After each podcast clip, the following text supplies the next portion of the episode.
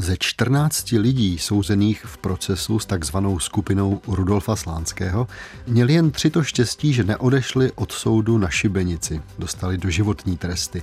Dlouho si ve vězení nepobili Arthur London a Vavro Hajdu. Byli propuštěni v roce 1956. Paradoxně nejdéle zůstal ve vězení muž, kterému věnujeme následující pořad, Eugen Lébl. Paradoxně proto, že byl vůbec prvním zatčeným ze všech souzených a propuštěn byl až v roce 1960 jako poslední. Více už prozradí historik zde někdo skočil, spolu s ním je ve studiu i David Hertl. Speciál portrétů Proces s Rudolfem Slánským.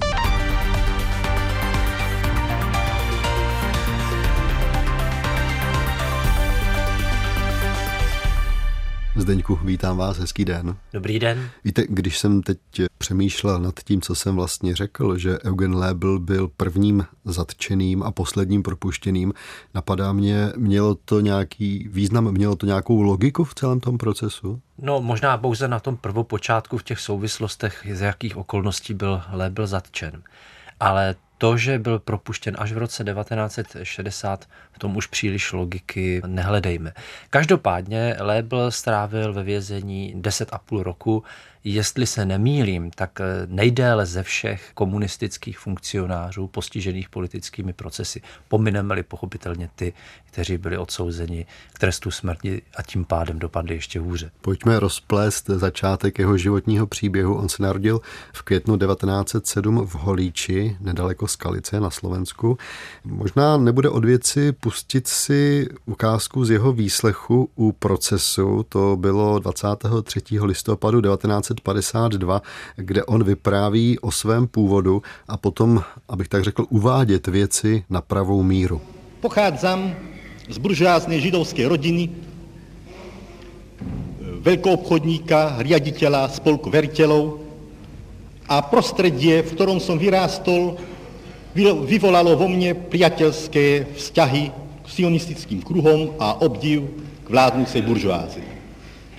Vyštudoval som vo Viedni nemeckú vysokú školu pre svetový obchod a neskoršie som sa stal dobre plateným úradníkom talianskej poisťovne Riunione Adriatica di Sicurta v Bratislave. Vy jste byl také členem lože svobodných zednářů, ano? Ano, v roku 1930 som sa stal členom slobodomurárskej lože Harmonia v Bratislave, Bratislave kde som otvorene vystupoval proti pokrokovému hnutiu. V roku 1932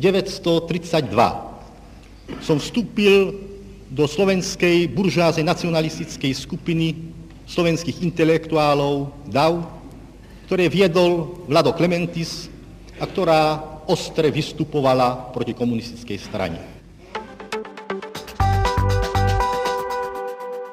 Eugen Lebel tady možná zapomněl říci, že když v tom roce 1932 vstupoval k davistům, kteří vystupovali proti komunistické straně, tak už byl rok členem té strany, vstoupil do ní v roce 1931. Zdeňku, my jsme si v portrétech věnovaných procesu se Slánským už mnohokrát říkali to o těch naučených výpovědích, o tom naprosto pevném scénáři, o tom, jak ti obžalovaní sami sebe obvinují, sami sebe vykreslují v tom nejhorším světle. Je to samozřejmě asi i tenhle případ, vidíte? Pochopitelně ano. Lebel v žádném případě nebyl členem žádné zednářské lože, nepocházel z velkoburžoazních kruhů a ten jeho vstup mezi takzvané davisty měl samozřejmě úplně jiný kontext. Davisté to byli vlastně slovenští komunističtí nebo radikálně levicoví intelektuálové, kteří se združovali kolem časopisu DAF. A protože studoval ve Vídni a posléze působil v Bratislavě, tak se zapojil do toho okruhu té slovenské radikálně levicové inteligence. Lebel se angažoval ve spolku socialistických akademiků a vlastně svým, myslím si, rozhledem velmi právě výrazně ovlivnil ty slovenské vysokoškolské studenty. Měl to štěstí, že válku přežil, měl tu smůlu, že ji přežil na západě, což se nakonec ukázalo jako velmi nevýhodné ve vztahu k podobným procesům politickým, které u nás byly vedeny. Co on na západě dělal během války? Po vzniku slovenského státu na pokyn stranického ústředí i vzhledem ke svému židovskému původu Lebel odchází nejprve do Krakova a odtamtud ještě před vypuknutím války emigruje do Velké Británie. Po příchodu do Londýna vlastně se angažuje v takzvaném Czechoslovak Refugee Trust Fund, což byla vlastně organizace, která pomáhala československým uprchlíkům. Potom po vypuknutí války se začíná výrazně angažovat v těch strukturách londýnského exilu, byť výrazněji až po roce 1941, až po té, co vypukne válka mezi Německem a Sovětským svazem, kdy se Lebel stává jednak tajemníkem svazu Československo-britského přátelství, ale zároveň i úředníkem londýnského ministerstva vlastně exilového hospodářské obnovy, a zároveň se stává vlastně poradcem ministra zahraničí Jana Masaryka pro ekonomické otázky. A tím, že se vlastně Lebel zapojí tímto prostřednictvím těch oficiálních struktur londýnského exilu, tak je potom vyslán třeba na konferenci do Atlanta City, kde se v roce 1941 o etablování organizace UNRA, která potom vlastně pomáhala po válce s dodávkami zboží, potravin do zemí postižených válkou. Předpokládám, že v těchto strukturách asi Lébl zůstal i po konci války. Ano, po návratu do republiku v roce 1945 je jmenován náměstkem ministra zahraničního obchodu, tehdy Huberta Rybky, a na starost dostává uzavírání smluv a zahraniční obchod s kapitalistickými zeměmi, kde potom později úzce spolupracuje s Rudolfem Margoliem a vlastně na této pozici zůstává až do svého zatčení v listopadu 1949. Když jsme u toho zatčení, tak vysvětlíme si už za malou chvíli, že ono to zatčení nebylo jediné. Ostatně ta ukázka, kterou teď uslyšíte, ta je z Léblovy knížky Svědectví o procesu, která vyšla v roce 1968 v Bratislavě. V septembri 1949 predvolal ma Šváb, vtedy vedúci oddelenia bezpečnosti a Kopřiva, vedúci kádrového oddelenia na ústredný výbor. Vyhlásili, že ma budú vypočúvať a že ide o veľa a že môj ďalší osud závisí od toho, či bez akýchkoľvek výhrad vypoviem čistú pravdu. Odviedli ma do miestnosti, v ktorej z hodou okolností predtým pracovala Národnohospodárska komisia a ktorej som bol členom. Do tejto miestnosti prišli aj Tausigová a Doubek, ako aj ďalší súdruh, ktorého meno neviem, ale neskoršie ma spolu s Doubkom vyšetroval. Tausigová ma vyzvala, aby som napísal presný a sebekritický životopis. Do večera som so životopisom nebol hotový. Odviedli ma do inej miestnosti, tiež bývalej kancelárie NHK, lenže to už nebola kancelária, ale väzenská cela. Bola v nej pripravená postel, nesmel som zahasiť svetlo, nesmel som ju opustiť. Pred dverami bola stráž. Každú polhodinku otvorili dvere a kontrolovali, čo robím. V budove sekretariátu ústredného výboru na Příkopech bolo vybudované malé väzenie. A to už na jeseň roku 1949. Pokračoval som v písaní životopisu ešte aj v priebehu nasledujúceho dňa. Popoludní vzali rukopis a pred večerom prišla Tausiková a spolu s Doubkom hodnotili môj životopis – boli dlhé diskusie okolo spresnenia, kedy som vlastne vstúpil do strany. Objavili, že nie som proletárskeho pôvodu, že som bol na západe, že mám styky so žurnalistami, politikmi a národnohospodármi zo západu a zistili množstvo podobných hriechov. Už som očakával, že ma uväznia.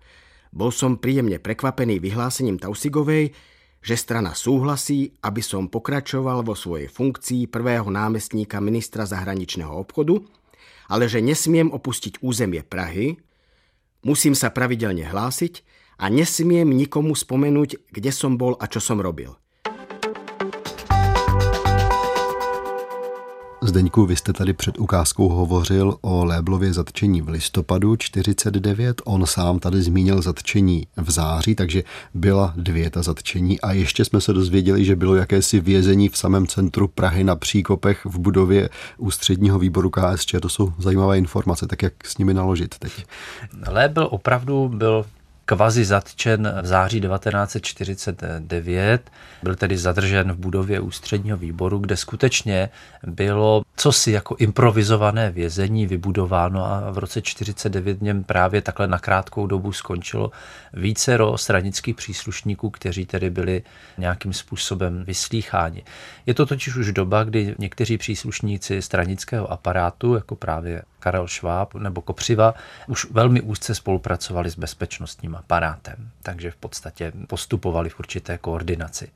Tím důvodem těch výslechů byla skutečnost, že v Maďarsku už proběhl proces s Láslo Rajkem. Do Československa v září 1949 právě přicházeli sovětští poradci s cílem tedy najít československého Rajka a jejich prvotní pozornost se zaměřila na osoby, které byly za války v londýnském exilu. A to byl právě důvod Léblova vyslýchání. Posléze o dva měsíce později vlastně také i důvod jeho už opravdu tedy skutečného zatčení bezpečnostními orgány a umístění v ruzinské věznici. On byl zatčen kvůli tomu, že tedy tou dobovou terminologií prosazoval obchodní styky se spojenými státy a státy západní Evropy. A o tom, jaký byl Eugen Lebel během výslechu, o tom se dochovalo poměrně zajímavé svědectví z pera jeho vyšetřovatele, toho nechvalně proslulého Bohumila Doubka. Poslechněme si ho. Evžen Lebel byl také jedním z prvních, kteří dávali materiály proti Slánskému. Byl vyslýchán od počátku kohoutkem a přiznával po krátkém počátečním odporu všechno. Zajímavé u něho bylo, že začal hovořit vždy o těch věcech, o kterých se už na jiném místě mluvilo a vždy je potvrzoval. Byl první, který začal mluvit o židovském buržoázním nacionalismu, a to v době, kdy již vlastně své původní doznání udělal skoro po půl druhém roce vazby. Potom měnil původní doznání podle situace, jaká byla. Lébl byl ze všech nejochotnější všechno vypovědět a co nejvíce pomáhat vyšetřování. Byl používán ke konfrontacím s těmi, kteří nechtěli vypovídat. Byl až úzkostlivý na to, jestli snad něco neskazil, jestli se mu nepodařilo s ním konfrontovaného vyšetřovaného usvědčit. Všechny své výpovědi ke konfrontacím uměl předem z paměti. Jeho protokol byl přímo nabit frázemi jako já jako židovský buržoázní nacionalista nebo já jako zavilý a zakuklený nepřítel, že bylo někdy až trapné to číst. Přesto se jeho výpovědi líbily a byly soudruhy poradci vysoko hodnoceny. Byl opravdu až podlízavý a dokonce se vždy ptal, jestli snad nemá něco ke své výpovědi dodat. Já osobně jsem jeho výpověď za seriózní nepovažoval. Rovněž Loebl neopomínal před procesem často připomínat, že on byl vždy ochoten všechno vypovídat a že vždy pomáhal vyšetřování a že doufá, že na to nebude zapomenuto. I když ví, že to není od něho nějaká zásluha, ale že to bylo jeho povinností. Posloucháte speciál k výročí procesu s Rudolfem Slánským Každá krajnost je škodliva. Portréty těch, kdo se na šibenici dostali, i těch, kteří jim na ní pomohli. Poslouchejte také na webu plus.rozhlas.cz, aplikaci Můj rozhlas a v dalších podcastových aplikacích. A tématem dnešních portrétů je Eugen Lebel, jeden z těch právě oběšených. Ve studiu je historik Zdeněk Doskočil a dobrý poslech vám přeje stále také David Hertl. Zdeňku, běhal mi mráz po zádech, když jsem poslouchal to, co napsal vyšetřovatel Bohumil Doubek z mnoha důvodů. Jednak musím se sám divit tomu, že on opravdu věřil tomu, co vymlátili, nebo to, co dostali z Eugena Lébla, nebo pochyboval o tom. Doubek nevěděl, že je to všechno zmanipulované a potom se zamýšlím i nad tím jeho hodnocením, jak se Lébl u výslechů choval protože předpokládám, že Lebl asi tušil, že mu jde o život, takže udělal všechno pro to, aby se zachránil. Nevím, jestli zrovna vyšetřovatel je ten, kdo by to měl takhle hodnotit. Prosím, vneste nám do toho trochu světla. Zvlášť, aby to měl vyšetřovatel hodnotit z hledisek téměř morálních, jak ten tak, eh, text, ano. jak si působí. Pochopitelně Lebel byl vystaven velikému fyzickému a psychickému tlaku, který po určité době vedl jeho vlastně psychologickému zlomu a zastavení vlastně odporu ve vztahu k tomu, co po něm ti vyšetřovatelé chtěli. Tak se zachovali i mnozí jiní a těžko za to dnes eh, soudit. Každopádně Lebel byl krátce po svém zatčení shledán příliš malou rybou, proto aby se mohl stát československým rajkem. Začal být vyslýchán na lidi, které dobře znal. Protože sovětští poradci měli ze začátku eh, vlastně zájem o Vladimíra Klementise a takzvané slovenské buržázní nacionalisty, za něž označili je tedy ještě Gustava Husáka, Ladislava Novomeského, tak Lebel byl vyslýchán právě na ně. Nejenom jeho výpovědi, výpovědi řady jiných lidí. Posleze vedli k tomu, že Klementis a Husák a Novomeský byli vlastně obviněni nejprve z ideologické úchylky, buržoázního nacionalismu na jaře roku 1950 a v únoru roku 1951 také zatčeni. V tom okamžiku, kdy byli zatčeni už ale v té konstrukci protistátního spikleneckého centra buržoázní nacionalisté nehráli zdaleka takovou úlohu jako na počátku. A tak byl Lebel, který už byl v té době rok a půl ve vazbě, na jaře roku 1951 začal být vyslýchán právě na téma židovského buržoazního nacionalismu, to znamená, ta titoistická koncepce procesu se změnila v sionistickou a antisemickou a Lebel v této souvislosti začal být vyslýchán na funkcionáře židovského původu a začal být vyslýchán na Rudolfa Slánského. Ty jeho výpovědi byly u prvopočátku toho řetězu, který potom vyvrcholil v listopadu 1951 slánského začení což ostatně i Doubek zvláštním způsobem komentuje, protože on říká, že Lebl udělal doznání, které z něj dostali tím svým způsobem. To původní, to původní v na slovo. Češ pak najednou začal vypovídat o něčem úplně Ano, protože Lebel byl také nejprve vlastně označen za slovenského buržoázního nacionalistu, vlastně měl do té skupiny Klementy Zůsák Novomeský být přiřazen i on, aby posléze se vlastně ocitl někde úplně jinde. Čtvrtý den procesu 23. listopad 1952 je vyslýchán právě Evžen Lebl a mimo jiné hovoří o tom, jak se stal tedy údajným členem toho slánského protistátního centra, co by agent Beneše a Rybky. Kdy jste se stal členem tohoto protistátního centra?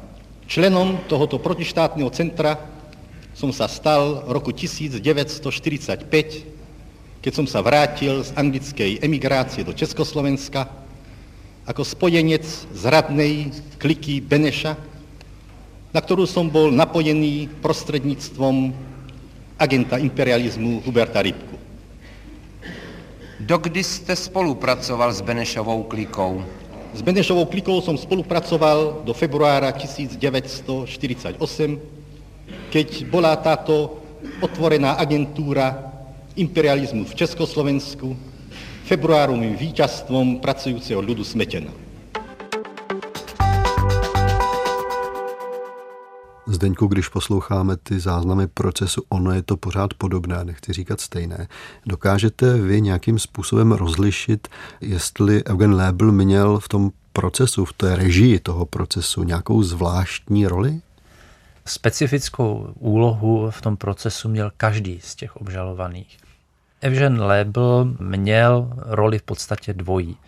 Jednak měl reprezentovat ty osoby, které se jaksi zaprodali imperialismu už za druhé světové války, díky tomu, že prožili válku v emigraci ve Velké Británii. A zároveň Lebel vystupoval jako jedna z klíčových osob, která měla zodpovědnost za ekonomické vlastně neúspěchy komunistického režimu po únoru 1948 v tomto jeho případě tedy na poli zahraničního obchodu. Jednou z takových zajímavostí, čistě interpretační s tím procesem souvisejících, je skutečnost, že v souvislosti se zahraničním obchodem byl kromě Lébla žalován ještě Rudolf Margolius. A Lébl vystupoval v tom procesu z této dvojice jako spíš ta vůči osoba. Přesto ale dostal do životní vězení, zatímco Margolius byl odsouzen k trestu smrti.